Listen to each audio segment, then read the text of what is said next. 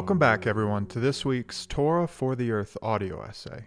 I'm your host, Charlie Forbes, and this week I'll be addressing Parashat Shemini, which is Hebrew for eighth.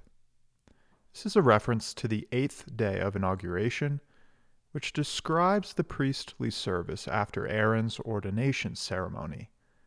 Up until this point, we've read about the furnishings of the Mishkan, rules surrounding the sacrificial services, the priestly garments and duties, and the seven day inauguration service. But now, in Parashat Shemini, something very special is happening because the Mishkan, the physical dwelling place for God's presence on earth, has been built. But not only has it been built, God's presence has finally entered the tabernacle to dwell in the sanctuary. In chapter 9, verse 24, we read, A fire went forth from before Hashem and consumed upon the altar the elevation offering. And all the people saw and sang glad song and fell upon their faces. It was an occasion infused with simcha, with joy, although this is tempered by two points. In the Talmud, we read about how the word vayehi, in English it was, often indicates that trouble or grief is associated with the narrative. Well, the parashah begins with the word vayehi. The line reads, Vayehi beyom hashemeni, meaning it was on the eighth day, which in a way alludes to the notion that there is something about this parashah that is colored by grief or trouble. The sages teach that there was no need for a tabernacle until the sin of the golden calf, and that before the transgression, every Jew was worthy of the divine presence a certain variety of spiritual connection to God, a divine conduit, was individuated, decentralized, and made personal. But because the sin necessitated the need for a more centralized space of holiness, the infusion of the Mishkan with the divine presence is also coupled with the heartbreaking idea that there was a spiritual reality, a spiritual condition that was once forfeited. For this reason, there's something to mourn, something to be missed. The second reason for why the joyous nature of this parashah is sobered by grief is related to a rather unfortunate story regarding two of Aaron's sons, Nadav and Avihu, who offered an alien fire to God. After Aaron completes his first day of the sacrificial service and gives the priestly blessing, Nadav and Avihu performed some kind of unauthorized service which cost them their lives. While there's much commentary on the nature of the deed that caused the brothers to be consumed by fire, particularly because the event is overtly tragic, the essence, or the motivations behind the deed, do have a positive message. Their enthusiasm to bring their own incense into the Holy of Holies can teach us about the right devotion or the right eagerness we bring to our own environmentalism. The remainder of the parashah is dedicated to the kosher laws, the laws of kashrut, which differentiate between animal species that are either permitted or forbidden to eat. This also includes instruction on some basic rules of contamination, such as koshering food or dealing with cookware that has come into contact with a non kosher animal. Judaism is notorious for having rigorous dietary laws. It is perhaps best known for forbidding the consumption of pork, blood, and separating milk from meat. But many of the religious traditions throughout the world have some form of dietary restrictions. Muslims don't eat pork, many Buddhists don't eat meat, and Jains don't eat any animal products at all. Hindus consider the cow a holy animal and won't eat beef. Some Hindus even avoid garlic and onion, and Mormons don't drink alcohol. Even if you want to travel to the Peruvian rainforest to journey on ayahuasca, the practice is to subsist on just a few foods and diet on a plant. The point here is to emphasize that many of the major religious and spiritual traditions throughout the world have some variety of dietary customs that are placed within a larger spiritual framework. This is not something that is unique to Judaism, although Judaism does have an explanation for dietary laws that is unique. The 613 mitzvot that are given in the Torah are divided into three main categories of laws mishpatim, edot, and chukim. Mishpatim may sound familiar because these are the edicts that are outlined in Parashat Mishpatim, which is the parashah following the revelation at Sinai. Mishpatim refers to civil and tort law. These are the laws that are completely logical, obvious, and would most likely be upheld by a stable society, even if they weren't given in the Torah. The second category, edot, are also logical, yet they are tied to some type of historical event or experience, so they would not be imagined outside of a particular context. An example relevant to this time of year would be eating matzah during Pesach. It makes sense within a certain framework, but they're also not completely logical. They exist in a realm beyond logic, however slightly. The third category, chukim, are super rational commandments. They cannot be explained logically at all, and this is the category within which the kosher laws fall. This is why it doesn't do any good to try and explain the health benefits of eating kosher because it doesn't work that way.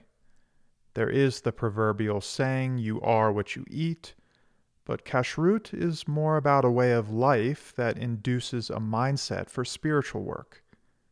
By ignoring the kosher laws, the harm may not be physical, but it does impede a certain type of spiritual growth by impairing the faculties that interface with the spiritual realm. The point here is that within Judaism and throughout many traditions in the world, you can find a parallel between dietary restrictions and spiritual development. Somehow, Food restriction affects the human familiarity with an elevated spiritual condition, and this is an important premise to discuss in relation to the ecological crisis. The whole history of the world, as we have read it through the Torah up until this point, has been defined by the human relationship to food. Adam and Eve weren't permitted to eat meat in the garden, and this is a secession made by God after the flood. When the three strangers arrive at Abraham's tent and he offers them hospitality in the form of a meal, there's a whole rabbinical discussion around how this meal isn't kosher. From Gan Eden until the giving of the Torah at Sinai, humans, progressively, are given more freedom with what they can eat. But this is also accompanied by a collective spiritual stasis and the loss of an ability to attune to the sacred elements of the material world. And this changes after the giving of the Torah, as various restrictions are instituted with the laws of Kashrut. The challenge, in a contemporary sense, is explaining why this matters, why eating in a certain way makes a difference for our comprehension of God's emanation into the world. It's easy when we see or feel a tangible effect from a change in our dietary patterns. We can test for nutrient levels in the blood, measure body fat percentage, or maybe we notice an improvement in our energy levels with certain tweaks. There's a clear cause and effect between what we eat and how we perform.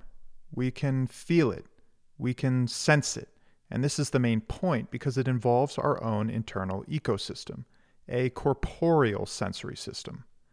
But when the relationship moves the other way, from the human to the seemingly external ecosystem, the cause and effect is hard to sense. For example, if we stopped eating so much fish or certain varieties of fish, we wouldn't be depleting our oceans. If we stopped eating so much meat, then there would be less factory farming.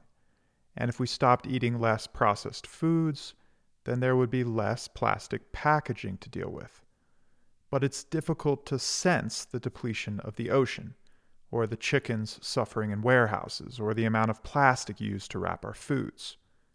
But I would make the argument that the challenge in sensing these conditions is directly related to what we eat, or to be more specific, to what we eat but shouldn't be eating. It seems like an absurdity that the more we eat foods which harm the earth, that those are the very foods which restrict our ability to sense the harm. But this is the essence of the laws that fall within the category of chukim. These are the intangibles of kashrut that are impossible to describe logically because they involve an incorporeal sensory system. This is why our eating affects the spiritual condition of the planet. What we eat has an influence on our motivations to live sustainably, and this is the environmental takeaway from the kosher laws. If we are to save the earth from spiritual contamination, then we have to restrict what we eat. Unregulated eating will never result in spiritual freedom, nor will it provide a container for a consciousness devoted to sustainability. Physical contamination is spiritual contamination and spiritual contamination impedes the flow of physical action that can better the state of the material world. In the story of Nadav and Avihu, we are being warned about the misappropriation of zealousness. We are told that the brothers were so inspired after witnessing God consume the elevation offering that they desired to reciprocate with the display of their own love for God. But they weren't wrong in wanting to serve God. They simply chose the wrong method at the wrong time to channel that expression. In a commentary to this passage, we read, and I quote, Knowing that there was a commandment to bring fire and incense every day, and seeing that Moses had not yet told anyone to do so, Nadav and Avihu assumed that they should act on their own. Moses, however, was waiting for the descent of the heavenly fire he wanted the very first incense to be kindled with God's own fire in order to cause a sanctification of God's name. The lesson in this story has much to say about how we bring God into our life and how we provide a space for that feeling of elevation that Nadav and Avihu were seeking. In wanting to serve God by climbing the ladder of holiness, we reach higher heights not by traveling up but by helping God to infuse the earthly world with holiness. This is related to the basic teaching delivered in the Talmud about the four rabbis who ascend to Pardes, whereby only one rabbi, this is Rabbi Akiva, leaves that realm safely. When thought of in relation to kashrut, we are being asked to eat in a certain way so that we have the capacity to live a healthy spiritual life.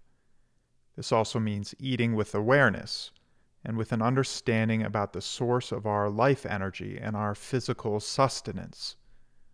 Restrictive eating is about eating in solidarity with the earth community and about allowing for the divine presence to settle in our lives. This doesn't mean eating with fervent asceticism or trying to survive on rice and sunshine. The key in the spiritual approach to kashrut is about asking how the world gets polluted physically and then making changes to mitigate the pollutants in the spiritual realm. This premise, hopefully, can help us all live more sustainably. Thank you all for listening. That's all for now, and I'll catch you next week.